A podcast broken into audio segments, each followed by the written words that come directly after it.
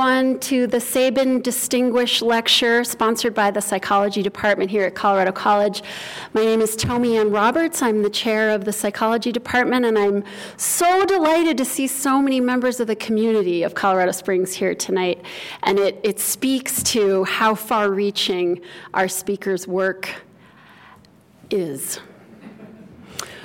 I can't possibly explain what a thrill it is for me to introduce to you one of the great heroes of my field of psychology. Mihai Csikszentmihalyi, and for the second time, no less, here at Colorado College. In 2002, he was our commencement speaker and he received an honorary degree, which his wife Isabella told me yesterday that he has framed in his office. That feels very special to me. Dr. Csikszentmihalyi's amazing name comes from St. Michael of Chik, a town in Transylvania, which enables me to always introduce his work to students with the following. If you think the most important export from Transylvania is Dracula, you're dead wrong. it's definitely Mike Csikszentmihalyi.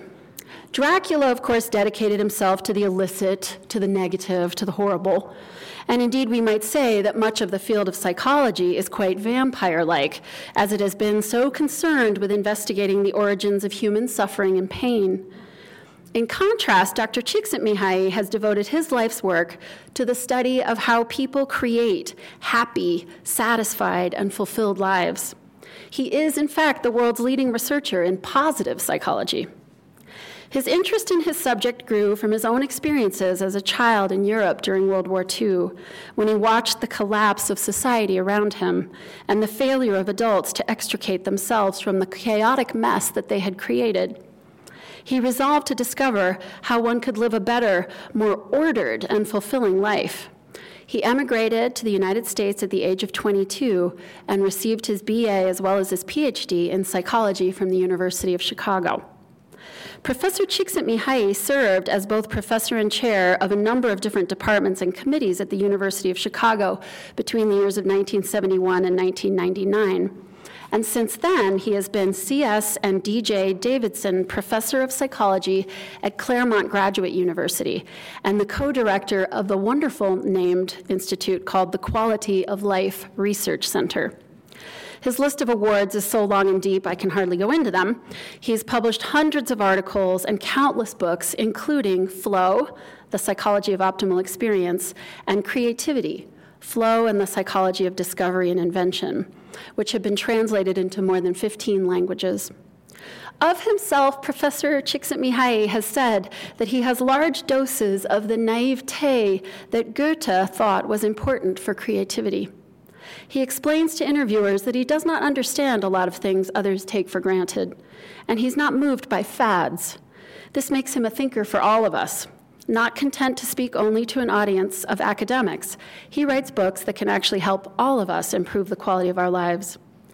Dr. Csikszentmihalyi has written, How we choose what we do and how we approach it will determine whether the sum of our days adds up to a formless blur or to something resembling a work of art. In our search for fulfillment, Professor Csikszentmihalyi is one of our greatest mentors, for he has shown us that happiness is not something that happens. It's something we create, a condition that must be prepared for, cultivated, and defended by each of us.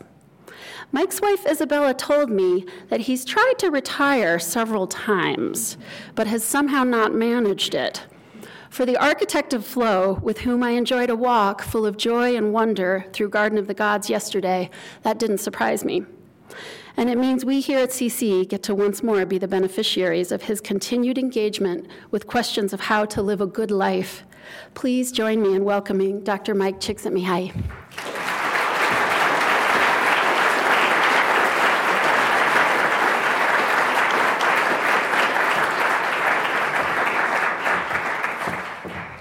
You, Anne, and uh, thank you for uh, to you for coming here.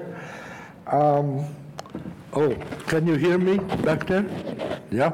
Okay.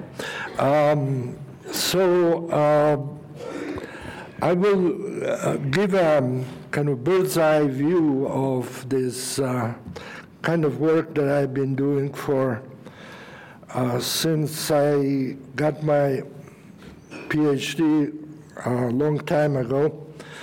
But actually, the reason why I became interested in psychology and I became interested in uh, the good parts of human psychology as has been because uh, as a child I was exposed to some of the worst aspects of uh, what people did to each other and how people were affected by the war, and that um, uh, two of my older brothers, uh, one died um, um, towards the end of the war uh, um, when um, all of the students at the University of Budapest were, uh, the juniors and seniors uh, were taken out and given old muskets uh, and sent to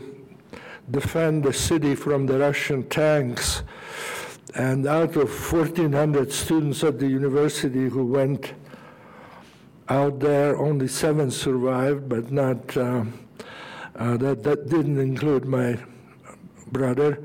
The other brother was um, captured on the streets of Budapest um, because they needed uh, um, miners in the Ural mountains of Russia, and so they sent out kind of people to to get Hungarian men or and other occupied countries in Poland and uh, elsewhere and send them to work in the mines. And uh, my older brother spent uh, 12 years underground with um, rarely seeing the sun and uh, uh, working with water up to his uh, half of his body, trying to extract um, uh, salt from um, underground caverns where they flushed it with water and so forth. And um, so that was the the um, life I grew up in. Um, luckily, I I was spared. I was 10 years old when the war ended, but I learned that um, from seeing what was happening around me that um, you either li- live the life um, being pushed around by events around you, or you try to, to get control as much as possible and um, uh, many people had really no control to what happened to them. But even so, there is a um, possibility of um, feeling that you, even though you can't change the situation you're in, but you don't let the situation break you down. And um, one um, extrapolation from this war experience has been seeing how many adults um, around me after the war really hated what they had to do at work because they didn't have the kind of jobs they were trained to do, but they had to work uh, in circumstances that were really pretty terrible. And uh, the question is, how can you live under those conditions? That was the issue that interested me and got me in, interested in psychology. Um, so, um, okay, in studying about, um, somehow this thing is jumping too much. Okay. One of the people that um, I ended up helping out, um, not personally, but uh, his successors, but uh, Masaru Ibuka, who started Sony Corporation in 1945, he didn't have money, he didn't have uh, capital um, to start a company, but he knew what he wanted to do, and this was um, the beginning of his articles of incorporation of the Sony company. And it says that Sony should become a place where engineers can feel the joy of technological innovation while being aware of their responsibility to society and work to their heart's content. So this was uh, um, Ibuka's um, vision of what Sony should be like, and his successors uh, came to, to, to work with me because they wanted to know uh, so how do we work to our heart's content? What, what does it mean to do that? Um, now, this is a very strange uh, thing. It doesn't seem to be want to move. Does that move? Hmm. Okay. So, um, okay. do, I, do I work with them? Um, Maybe oh, this is oh, they say that, that. uh, that doesn't work either. But I could, I could use this thing here, okay. Well, that's Okay, so the question is, fine, uh, we want uh, to, thank you, to um, get people to work to their heart's content or live to their heart's content. And how do you do that? And that's what um, we are talking about tonight about.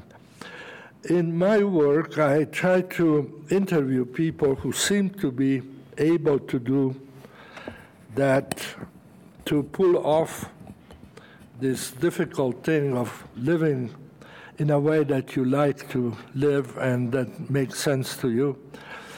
And one of the people I interviewed was uh, a poet, Mark Strand, who uh, in uh, 1990, I think, became the poet laureate of the United States, which is the uh, greatest distinction a poet can achieve um, in this country. And, and I was talking, you know, interviewing him about what made it, how does he feel when he's writing poetry? And this little uh, excerpt from the interview is a very good summary of what I'm going to talk about tonight and what so many people all over the world who liked what they were doing were seeing, saying.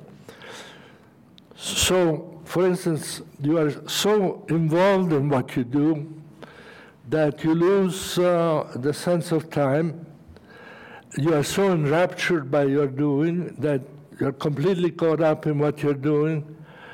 Uh, you don't think about the past, the future. It's like an, a present that's kind of stretching out.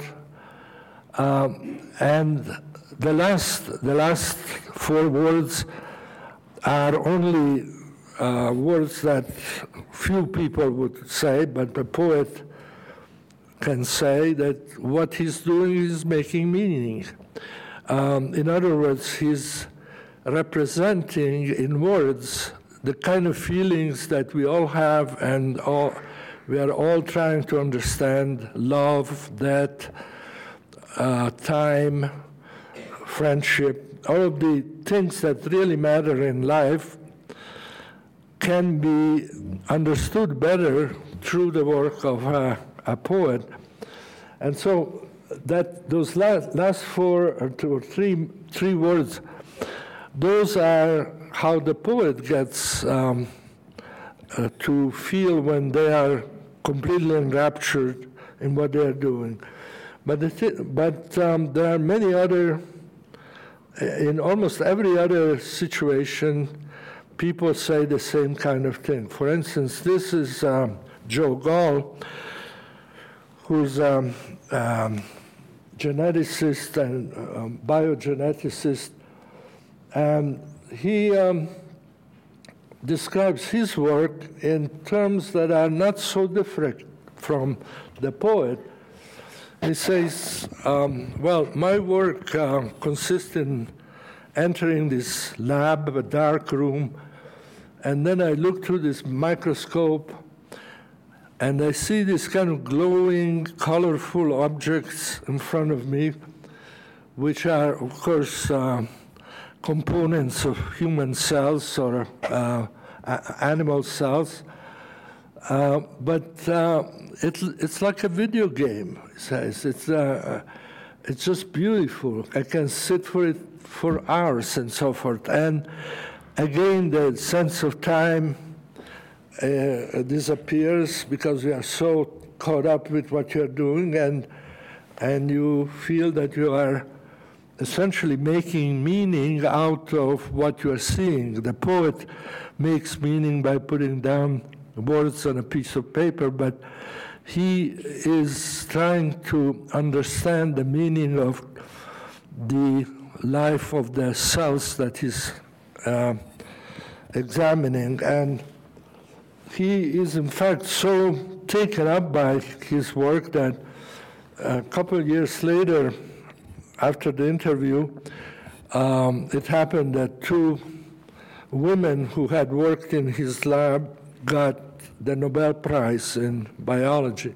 um, and medicine. And those two women describe their fascination with the work, um, and they attributed it to Joe, Joe Gold, saying that they were interested in biology, but they didn't understand how much fun it could be, how much enjoyable it, it was to work. Uh, it's like a, an extended video game in which you try to understand the nature of life. So that um, is. Uh, one way to, um, to understand what I call flow. Norman Augustine, who was the CEO of the major, one of the major aeronautic um, companies in the U.S., this is what he said in the interview I had with him. He says, You know, I always want to be successful.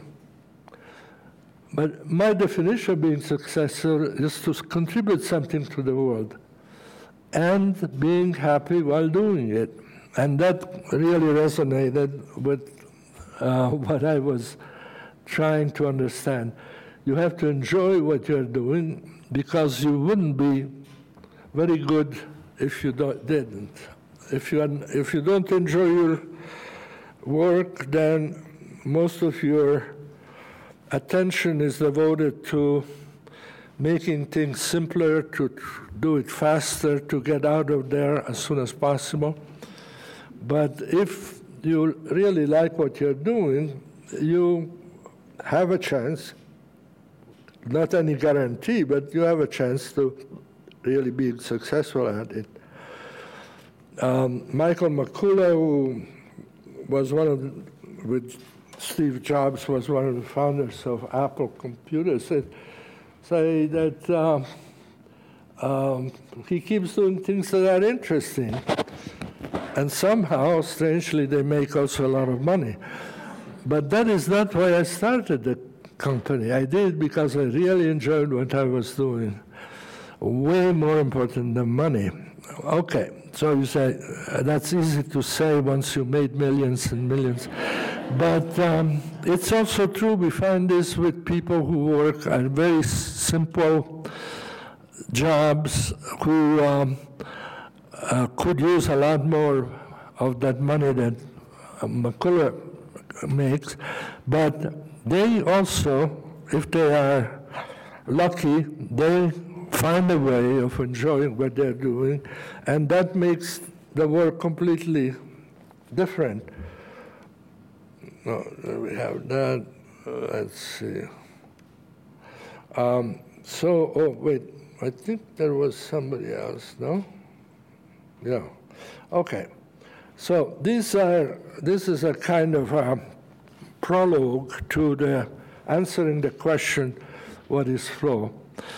And one way of saying it is um, the condition, the state in which we are, feel fully al- alive, we are fully involved in what we are doing, uh, in harmony with the environment around us. And it's something that happens most naturally and often when we are doing something which exists only to provide flow, like singing, dancing, sports, which have no real reason to exist as human activities, except that people who do that enjoy doing it. They feel this kind of feeling.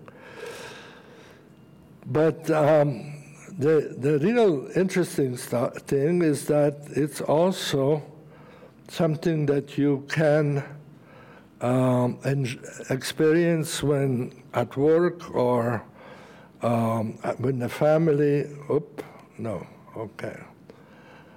Uh, so, for instance, one, one of the things uh, uh, that all flow experiences uh, have is that you are focused on a small um, aspect of the reality around you. Um, for instance, the uh, uh, cell biologist was focusing on what he could see through the microscope. Another person we, I interviewed was um, a woman, Vera Rubin, who is one of the most famous astronomers in the US. And she got this, she had almost the same description of her work as Gall did, who looks at the microscope, but she was not looking at the cell, she was looking at galaxies, you know, and the galaxy, she, she discovered, for instance, that some galaxies rotate clockwise, and, but others go counterclockwise. And this has been one of her interesting things that she has been spending years trying to understand why this difference in the rotation of galaxies. So, whether you're looking at tiny things that are invisible or, or enormous things that are, um, you are concentrating on a, a, limited stimulus field.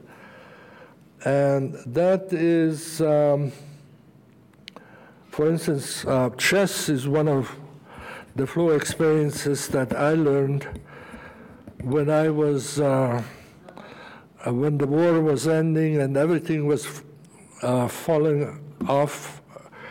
Uh, people were dying in the street and uh, buildings collapsing. I was nine years old, and uh, an uncle of mine taught me how to play chess. And, you know, this is another chess player talking about how concentrated you are, and the roof could fall in, and you would notice uh, when I was a, uh, a kid, the houses were collapsing around uh, through the bombing, and I wouldn't notice it. And it's uh, uh, an ability or the necessity to focus all your attention on what you're doing, and that's can be um, one way uh, that we could describe that. Um, now, maybe this will work. Oh. Yeah. Does it work? Yeah, thank you. Now I, I, I see this, this is working. Thank you. Um, uh, but, but it works only in, in uh, backwards. well, oh, oh, no, okay. Uh, uh doesn't want to go beyond a certain point.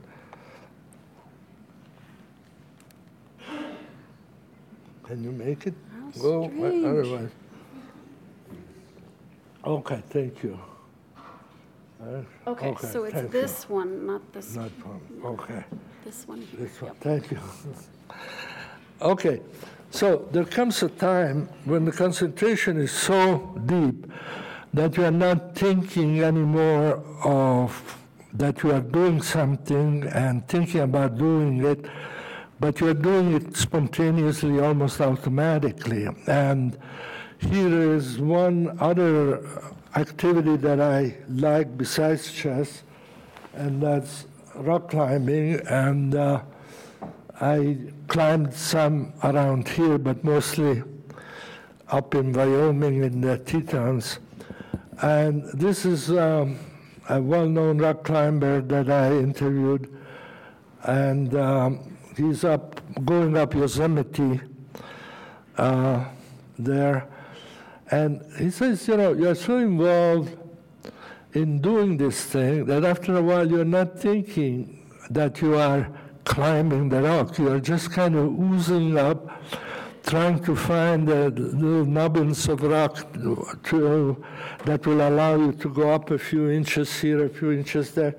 But it's, um, it becomes like, uh, like you're dancing with the rock. You know, you're both involved in this, in this climb. Um, you are in harmony with something else that you're part of. And that's all of these flow experiences, whether it's music or chess or science, you are part of something that you feel in harmony, either intellectually, cognitively, or emotionally, you are part of. And that's an important aspect here. And once you're in that situation, you're not worried about failing.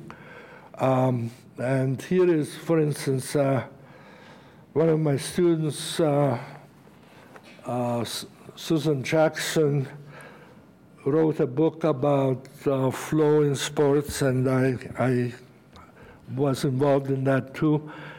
And uh, she interviewed, uh, she's from Australia, and interviewed these um, cyclists um, who participate in the Tour de France and the Giro d'Italia and so forth. And as you see, I mean, you are pretty um, crowded in this peloton there, and you uh, you could be pushed and uh, uh, fell, but um, as these people say, you know, when you are involved in this activity, you are not worried about failure. Um, you are ready to, for everything and you don't uh, worry about uh, possibilities that uh, would hurt you. Of course, you better be very good before you, you do that because uh, one of my students has, for instance, um, followed a group of people, um, kayakers, whitewater kayakers. Um, where several people died or drowned. Uh, uh, and uh, it, it was clear that these people ended up thinking, well, well, this is just water. I, I can cope with it. I, it's not a problem. But then when they got caught in a bad uh, uh, current and uh, whirlpool, they, they would turn over and, and drown. Um, so that um, that's uh, a dangerous thing to do until you master the skill and uh, you, um, for instance, the rock climbers. Um, there have been very few fatal accidents there because climber can uh, slowly develop to the point where he can do this um, apparently impossible things, but he knows what he's doing or she knows what he's, she's doing because um, eventually uh, it becomes reasonable. When those three conditions are present, you start forgetting yourself as a person with having a job or having something to do. And uh, one of the jobs that I started um, studying was surgery because I heard so much about surgeons who uh, were completely um, enamored of their job. they, they loved it, and if their wife succeeded in getting them to a nice beach in Acapulco or something, um, they stayed on the beach for a day or two, and then they volunteered in the local hospital to do surgery. And uh, that, um, and this is one of the surgeons who studied and says, uh, um, you are tired, your feet ache, but um, you are only aware of how your hand is moving the, the scalpel, cutting uh, and making sure that you are not uh, cutting an artery or taking a piece out of the heart of the person uh, you are operating on. And that, that is a, an important part of the surgeon love of the job that they, they can get completely involved.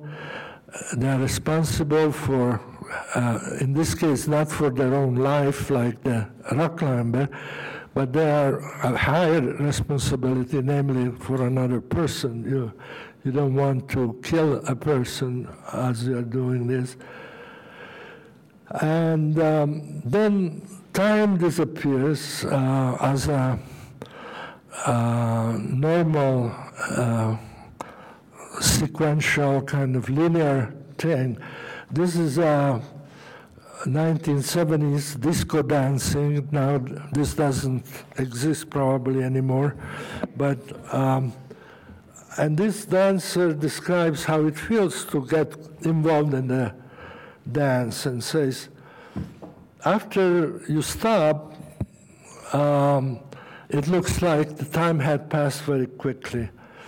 See, it's one o'clock in the morning, and I say it should be maybe 11 in the evening or what. But um, while you are dancing, you don't notice the time. Uh, it seems actually to stretch out.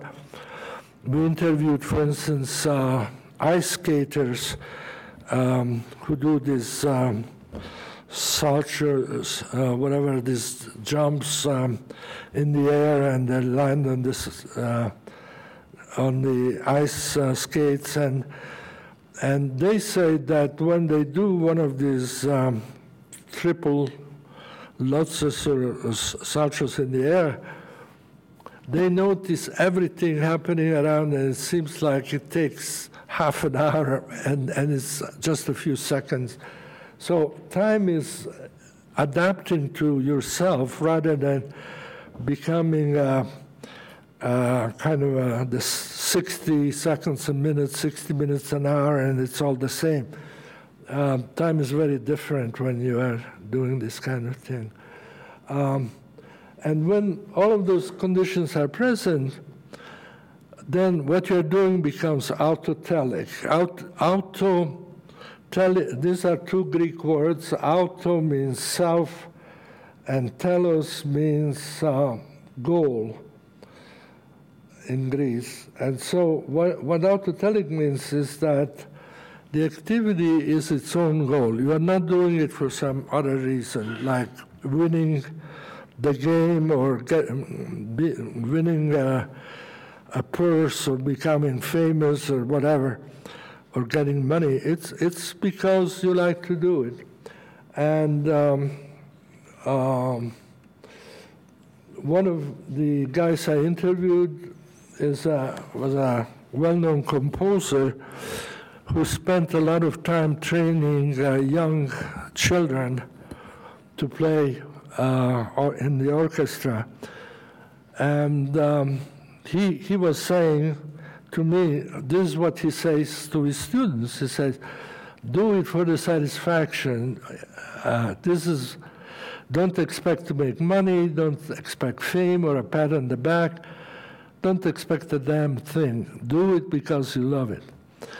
Now, a surgeon makes money and um, and gets reputation from it, and uh, yet you find that if they don't get flow from their activity, they are in trouble. I, um, I work with many surgeons who burned up at age 40 by in the early 40s because uh, they couldn't really enjoy the work. And no matter how much money they got, um, either they they were scared of making a mistake or they did make mistakes and then they had to retire for that.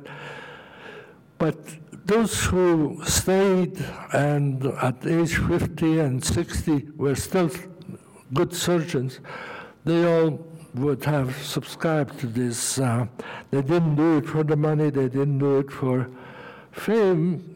They just thought it was a great way of showing what they could do to themselves and, and so. Um, now, so these six conditions uh, are generally there when a person is in flow. That is when a person is so involved in what they're doing that they want to do it, that it's autotelic. But there are certain conditions that facilitate that, and one of them is knowing what you have to do next uh, all the time. Not the, the, ult- the ultimate goal, but like this climber here, you see the cars parked down, uh, the lower left hand car. That's where you park your car when you go up Yosemite.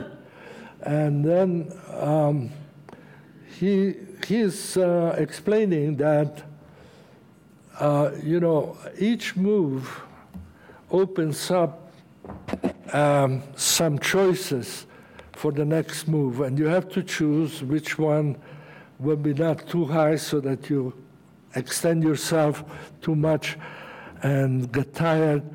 They're not too low because then you have to just go up a few inches at a time. So you have to choose what is the best next move. And it's uh, the rock, in a sense, tells you what what the options are, and you have to choose one of those options. And that becomes your goal now is to make up to the next hold or the next foothold and so forth. So that's that's uh, the whole climb, which may take hours or a whole day, it's made up of hundreds and hundreds of these decisions of what's the next move, okay? And uh, that is, uh, and there is immediate, you get information that you did the right thing or the wrong thing. Of course, if the climber makes the right, uh, wrong move, then the feedback is that he falls down.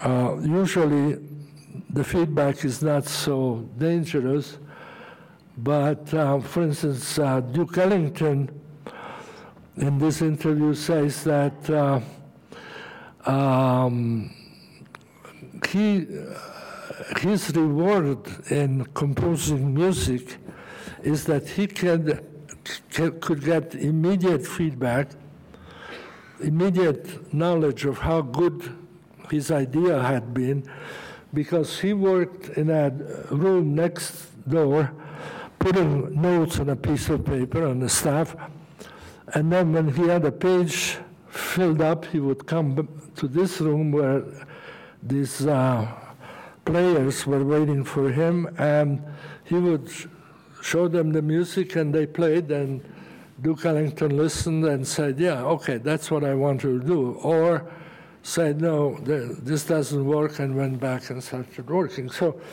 that's the feedback for Duke Ellington. But almost every activity that is enjoyable gives you feedback. A tennis player gets feedback from seeing where the ball went in the place he wanted to, to hit it a singer gets or a musician gets feedback from hearing the sound um, they are making. Uh, the surgeon gets immediate feedback by seeing that there is no blood in the cavity where he's cutting, and so he hasn't severed an artery in doing the work. So um, feedback is very important. Um, and then that there is a balance between what needs to be done and what you can do. And this is, uh, in many ways, um, the way we measure flow essentially is by looking at the uh, ratio of challenges to skills in an activity. When the challenges are very high and the skills are low, you feel anxious. When the skills are high and the challenges are low, you feel bored. But in between these two um, dimensions, there is a kind of sweet spot on the diagonal where you can experience flow, where the two are in balance, the challenges and skills. And for instance, suppose that you start an activity down at A, where the letter A is, because you don't have any skills in it, and you take very s- small challenges then. But after a while, if you are there, you, your skills improve. And so you begin to be bored by that activity. And at that point, there are two choices. Either you say, This is boring and quit, or you say, Well, what happens if I try something harder in this activity, um, more challenging? And then you realize that, wow, you are back into that flow uh, channel. Now, you may be in that area for a while, but then you, like, let's say the kayak, whitewater kayaker, you say, because you know how to paddle, you say, oh, now I, I can do anything, and goes down in, in a really uh, turbulent waters, and the challenge suddenly goes up, and you have uh, your skills are no longer enough to perform with this kind of concentrated, uh, unself-conscious way, uh, feeling in control. You're out of control. Again, the choice is saying, I had enough of this thing, I will quit, or you say, let me go back to an easier part, and you go down back to C. But the ideal thing is what, that you say, oh, okay, so I need more skills to, to enjoy this, and then you are back into flow. Now, any activity that is worth doing in many ways is made up of hundreds of these steps. Whether you are learning music or skiing or climbing or singing uh, or playing tennis, whatever produces flow in your life probably goes up these uh, steps until you uh, end up at a very high level of skill and challenge, um, which would be way up in the ceiling there. But uh, it is um, a kind of a, a natural progression. And this is also why flow is so interesting to people who are trying to teach something to young people, whether you are a teacher and your students don't like the subject that you're teaching, how can you get them in that area where they feel in control and they can begin to enjoy it and then inc- increase their skill as the challenge increases? Or whether you are um, um, CEO of a company who wants uh, the workers to be more involved in what they are doing. Um, um, a couple of years ago, I was invited by the CEO of a company, um, Korean company. If I had a TV screen here, chances are that it's a LG screen. It's one of the major manufacturers of television screens with over a quarter million workers. And um, um, so the CEO called me, and I, I said I couldn't make it because it's too long a trip back to Seoul and so forth. Finally, he did send two of his managers to who called me up from the Los Angeles airport and said, Our boss sent us to see if you would talk to us and we could talk to you. And I said, Well, okay, as, as long as you're here, come over. um, they came and they, introduced themselves, and the, the senior member of this two uh, men delegation took out a copy of Flow in Korean, and it was all underlined and had things sticking out, uh, post-its sticking out. And he said, Our boss wants you to know that he read the Bible six times, but he read Flow seven times. so I said, All right.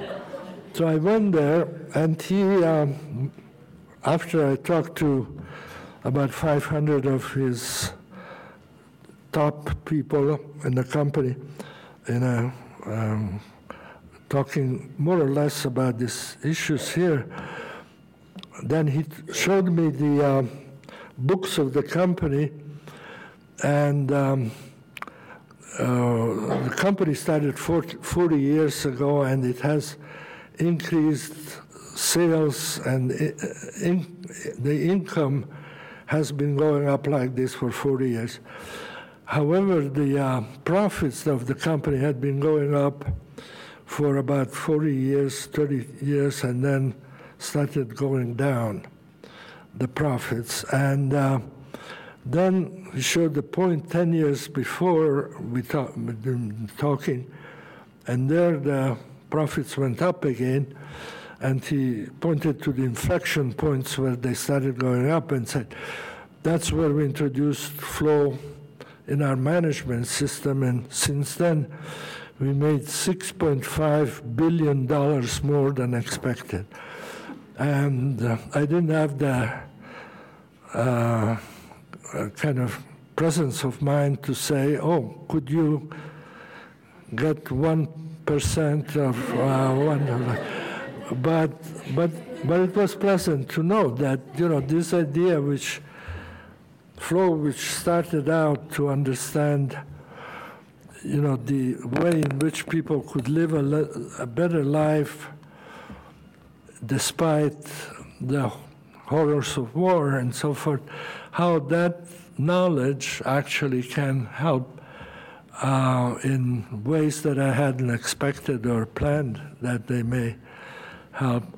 And there are many, many studies, studies like that where you find that um, using flow in uh, uh, an institutional context does cut down on turnover, on absenteeism, on um, low involvement of workers, and so forth. And it's kind of interesting to see how that actually does work.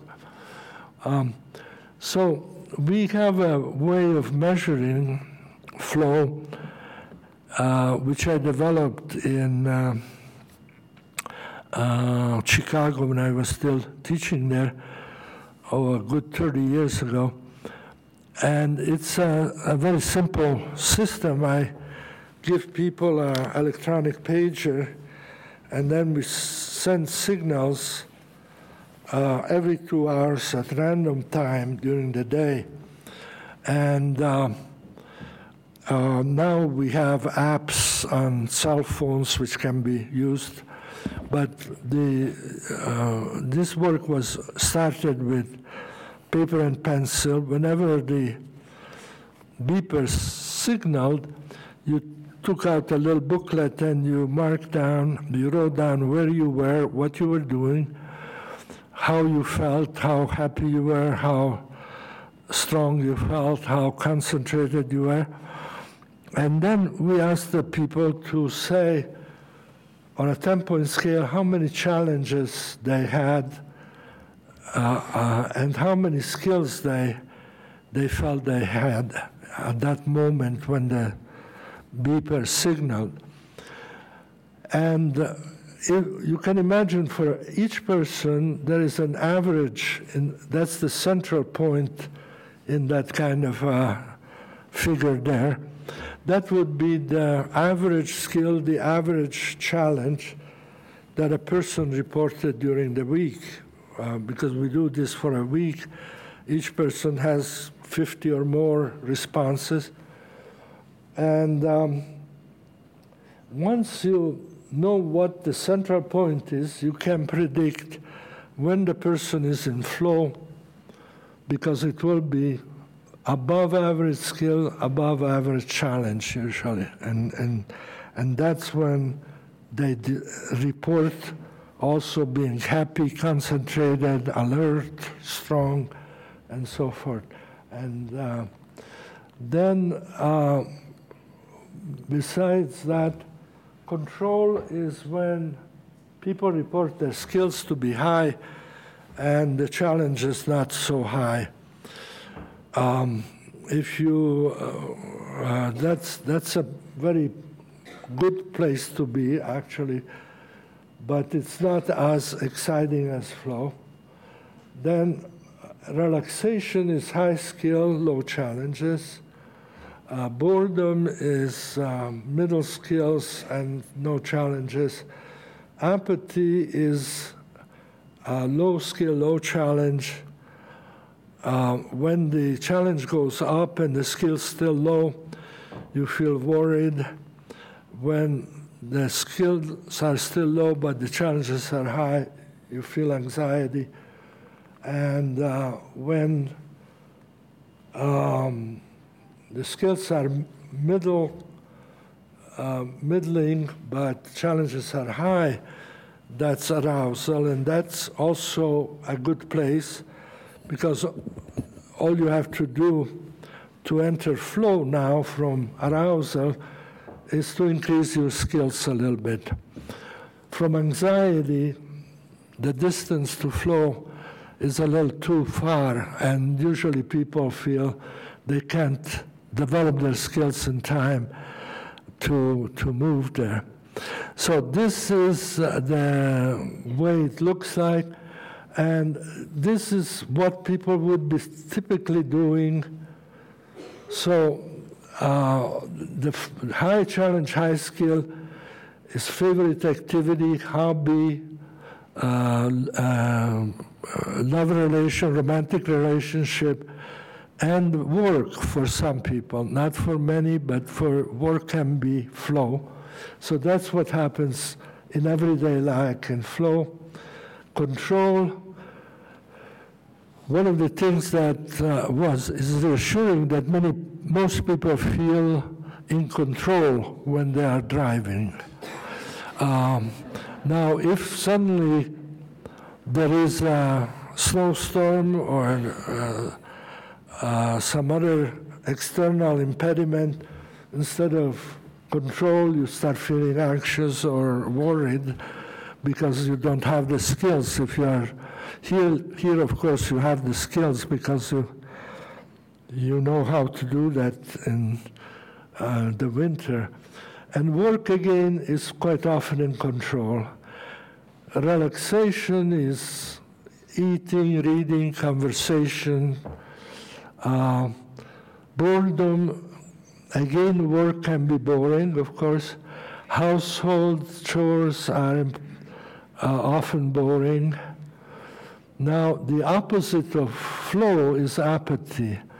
And this is very often when people watch TV or when they sit in the bathroom or feel uh, there's nothing to do and they, they can't use their skills.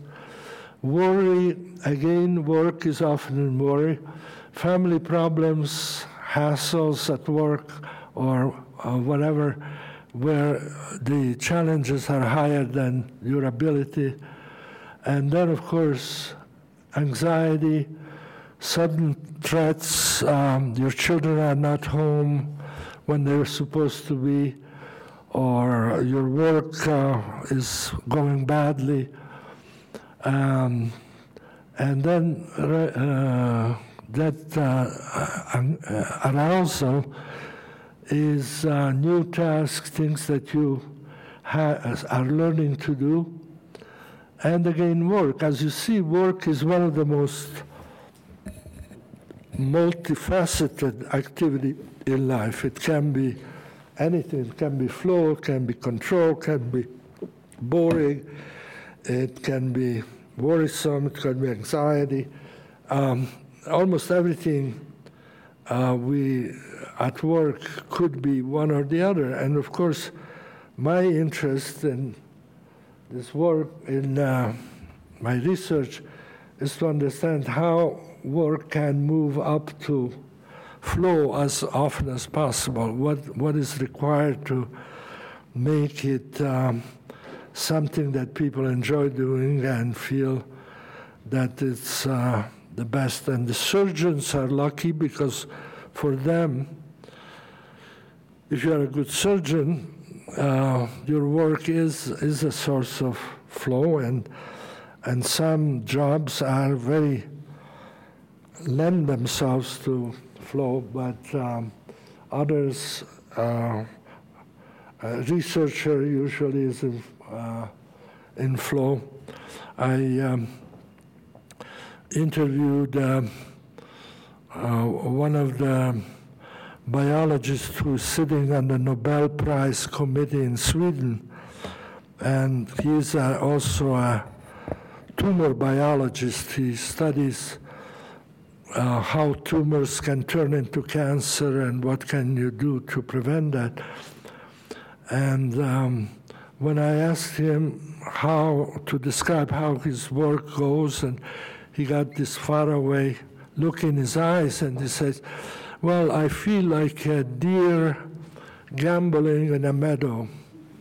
jumping up and down a meadow. That's that's how he feels at work, and uh, that is uh, a lucky person, but it also takes a while to. It's possible to achieve that, and that's, I think, an important thing for us psychologists to try to understand and make more part of the life, not only work but also family life. It's family life tends to be, unfortunately, often on the bottom there. Relaxing, maybe, but it's also boring and ap- apathy, and, and then with occasional worry and anxiety injected. Um, that, that is uh, a big issue, and I think what we need to know is how to to help on that as psychologists. Now, this is for those of you who are interested in the brain system, and um, a group of Swedish Swedish psychologists have studied flow from the while also looking at the fMRI, and they discovered that. Uh, people who are often in flow, or and especially when they are in flow, but even when they are not in flow, tend to produce dopamine from the top of that organ, the purple organ in the middle, is called the striatum, and the dopamine that is released from the top and the caudal, the tail end, goes to areas of the brain where you have to concentrate, be fully uh, ready to jump, to do things that are difficult, and where you persevere at work. So essentially, whereas the ventral area below uh, the uh, underneath part and the, of the striatum produces dopamine that goes to the pleasure centers of the brain and you experience you, you feel good dopamine makes us feel good wherever it goes in the brain but the point is that people in flow seem to have developed the ability to feel really good neurologically uh, rewarded when they're doing something difficult and challenging. So, this is one of the things that uh, we have found. This is another study I did with um, a couple of students actually, where uh, which is going back to my roots. It's chess, um, chess playing. So uh, we looked at people who played computer chess, and um, what you find in the middle, the zero point in the middle, is when the two players have the same rating. There's, there's no difference in their ability. You know, chess players are rated very. Um, a, a really good player is 2200 rating, a beginning player is 50 or 100. But um, the rating changes as a result of your winning or losing, and depending on whether uh, the uh, what the rating of your opponent was. If you are winning against somebody with a low rating, you don't advance much. Your rating stays the same more or less. But if you beat a very good player, your rating jumps up. So here we analyzed um, a couple thousand games from around the world because computer we got a computer uh, chess uh, um, uh, group to agree to um, ask the people who played computer chess in their uh, on their site to um, tell us how they felt after each game they played. And so the enjoyment they report is on that vertical.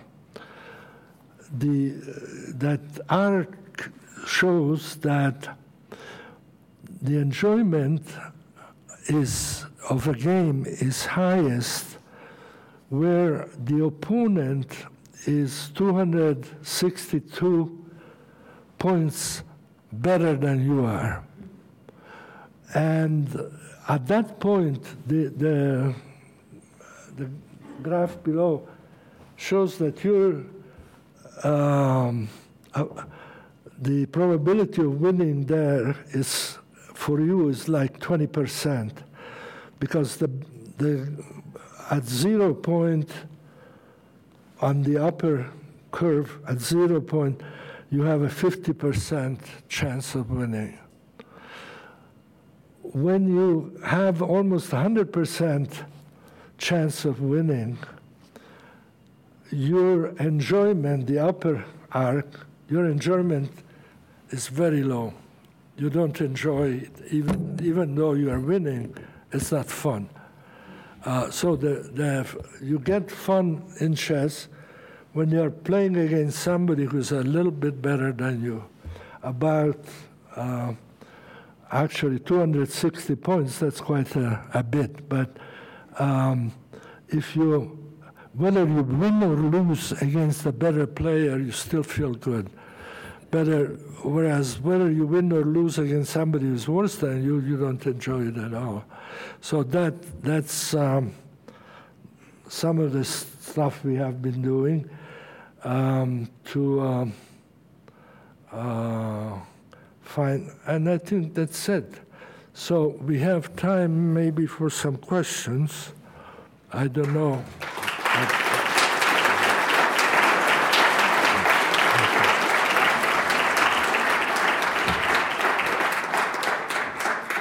I'm sorry I spoke too long, so, but uh, no, okay.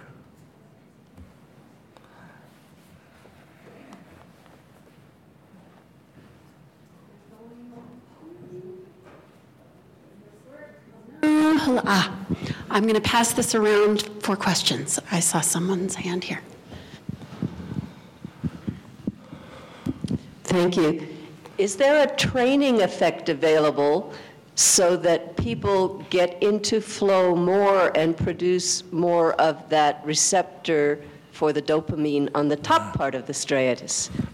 Yeah, well, there are two answers to that. One is that uh, what is true for flow has been described, and the best applications are that of people who take this general model and understand what they're doing, and they translate that general model into what they are teaching or trying to achieve, okay? Because um, I don't know enough about music or about um, most other things, actually, to be able to say how to produce flow in that activity. But anybody who knows that activity uh, should know, and if they know the theory, they can say, okay, this is how I.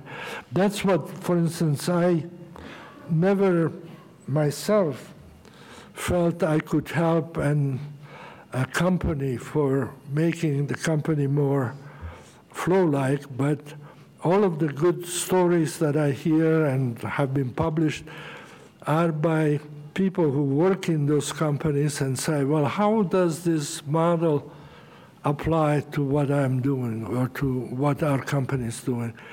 And if they spend a little time thinking and start changing little things here and there, are they they can uh, they can adopt this one of my students, for instance, uh, this is a story that uh, I, I, like. It's been published also. The story was um, appeared in um, a business magazine called Fast Company uh, about two years ago, I think. Um, it's about the company in Sweden where uh, it's called Green Cargo, and it's a big, big company that is transporting iron ore from the north, the mountains in Sweden, down to Göteborg and so forth, where they have the ref- refineries and they can make steel and out of it. And, and that's a national um, priority to be able to transport the iron from north to south, even though the company that has been transporting the iron has been losing money for 125 years. Every year, red, more and more red. But the Swedish government uh, realized that this was too important for the rest of the country not to um, to have this uh, transportation, and so they um, they uh, allocated taxpayer money uh, every year to cover the uh, shortfall of Green Cargo, which is the name of the company. And so one uh, young man who studied with me, uh, a Swede, Swedish guy, um, ended up being the human resource person at Green Cargo about uh, seven years ago, I think, or eight years ago. And um, there he convinced the CEO of the company to apply flow to the company. And um, they did a fairly simple but very effective way. And um, after two years of this, the company made its first profit, and ever since has been in the in uh, not in the red but in black. Um, and that, but you know, I couldn't have done that, uh, not knowing uh, how the company worked and so forth and so. But um, uh, the idea was really very simple, uh, you know, and, uh, and it worked. And that can be done. Um, there is, uh, again, I, I don't know anything about music, unfortunately. I, I know about music, but I don't play any music. But um, this has been, flow has been used extensively in Germany, Austria, and also Scandinavia for teaching music.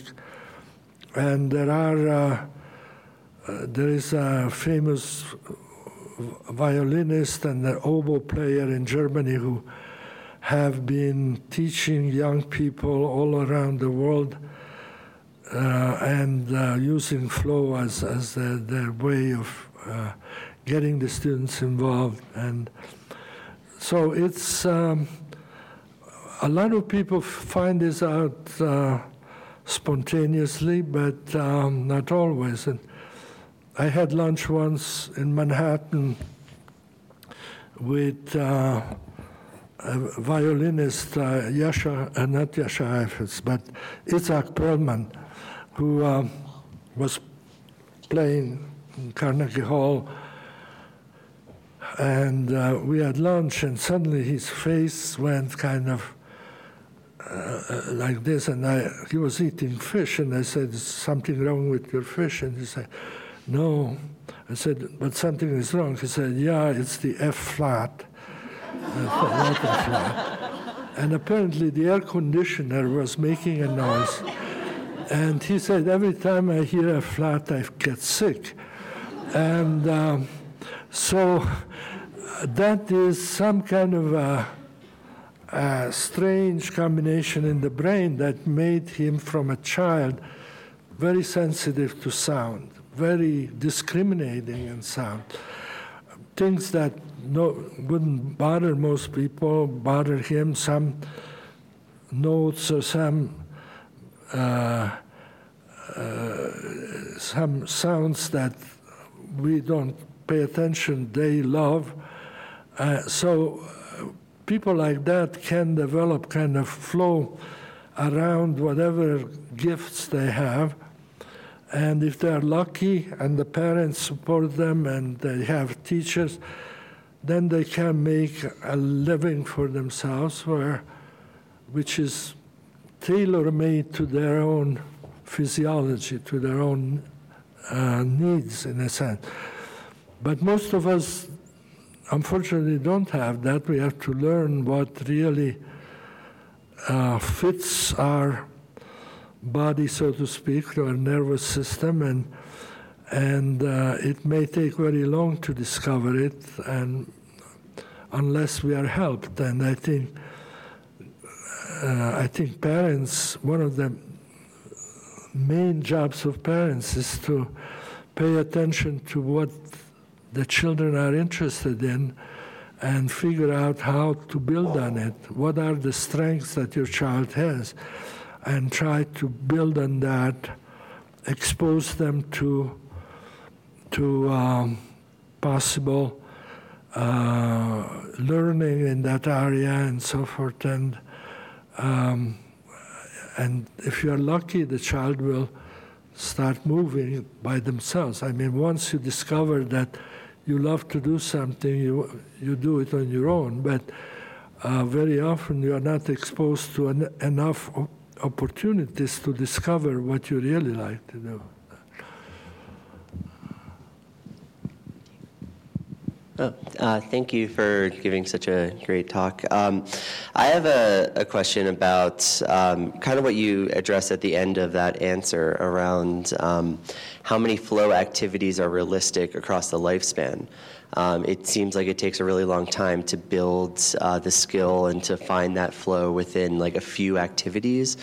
Um, and someone who maybe is in older adulthood or has an acquired disability where some of those skills and what they can accomplish changes throughout the lifespan.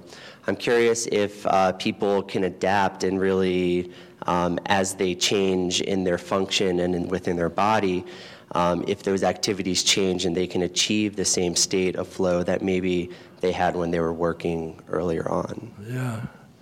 Well, yeah, it's true that, for instance, uh, physical activities are lovely venues for flow, and we all, as children, love to run, jump, throw the ball, and catch the ball, and so forth.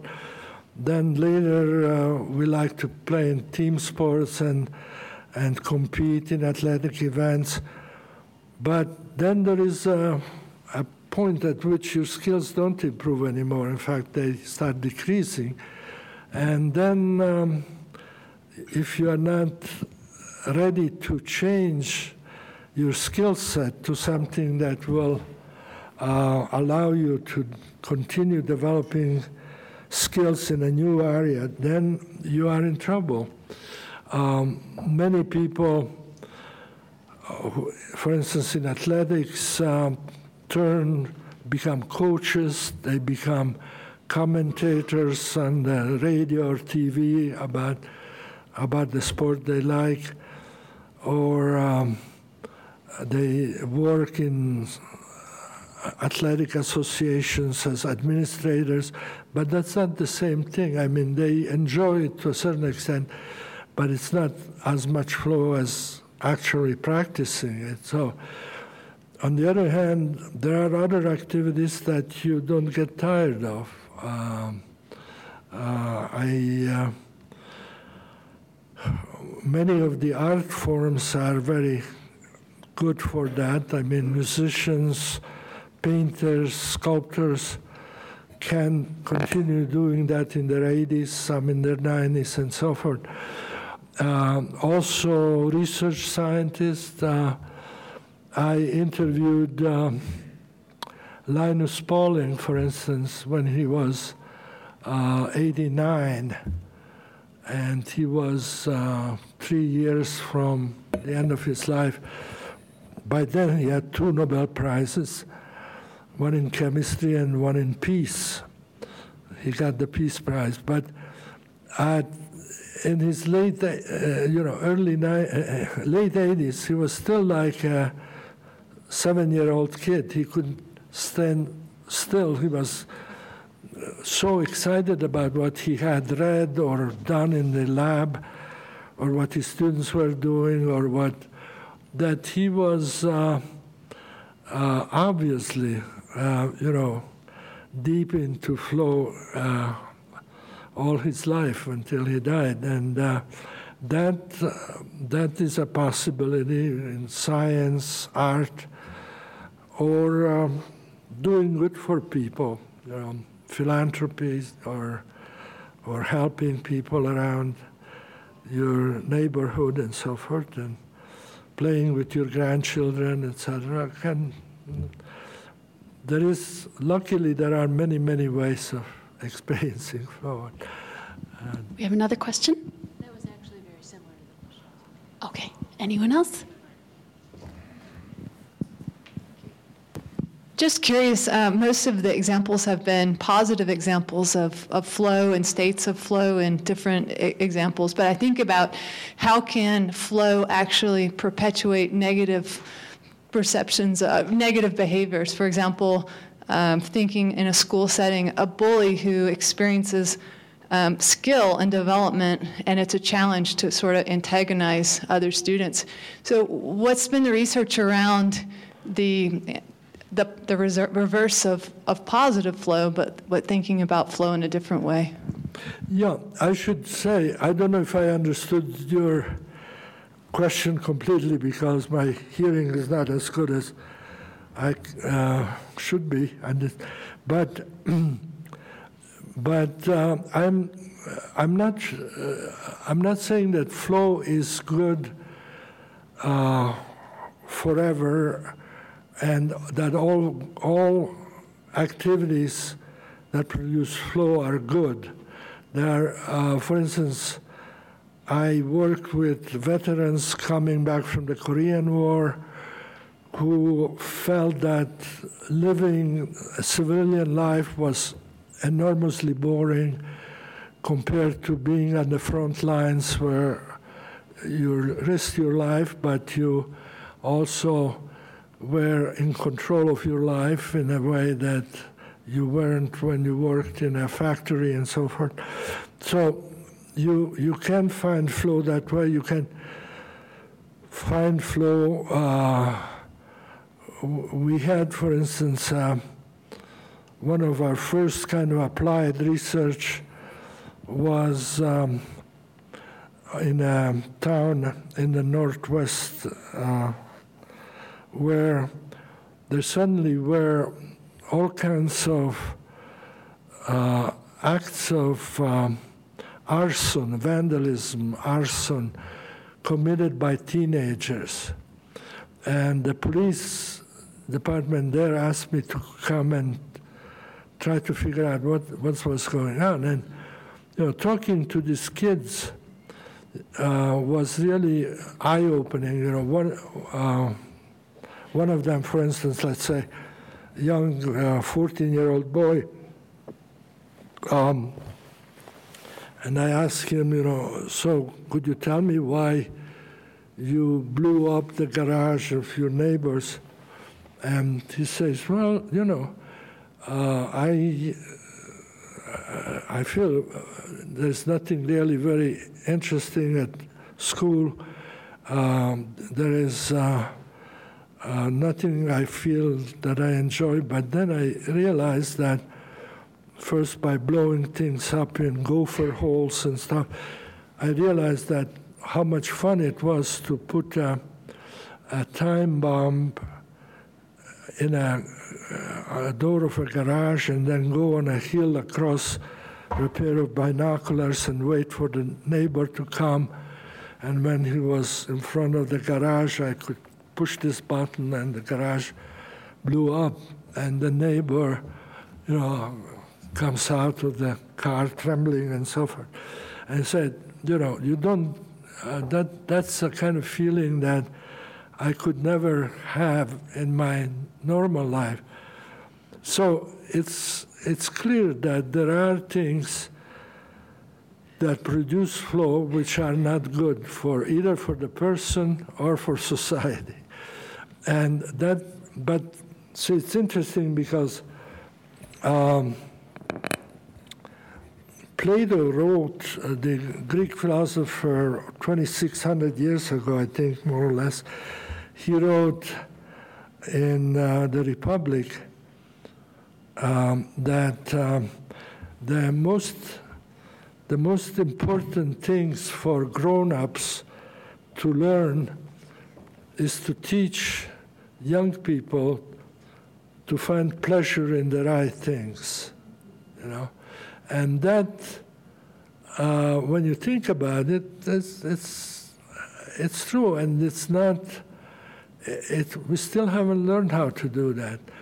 Um, the village of Csikszentmihalyi, where my ancestors came from, has a beautiful school uh, up in the mountains of Transylvania, and, and there's a gate to the entrance of the yard, schoolyard, and on the gate is carved in the wood um, sentence from the Roman philosopher Cicero, which says that the roots of knowledge are bitter, but its fruits are sweet.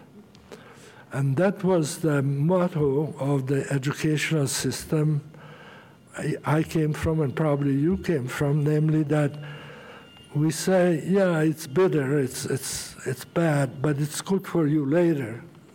The fruits will be sweet. So put up with the bitterness because it will be good later. And that's to a certain extent it's true, but actually, uh, good teachers turn out to be able to make knowledge not bitter even at the beginning. You know, you you find ways of presenting the material in a way that it's uh, interesting uh, uh, to the child.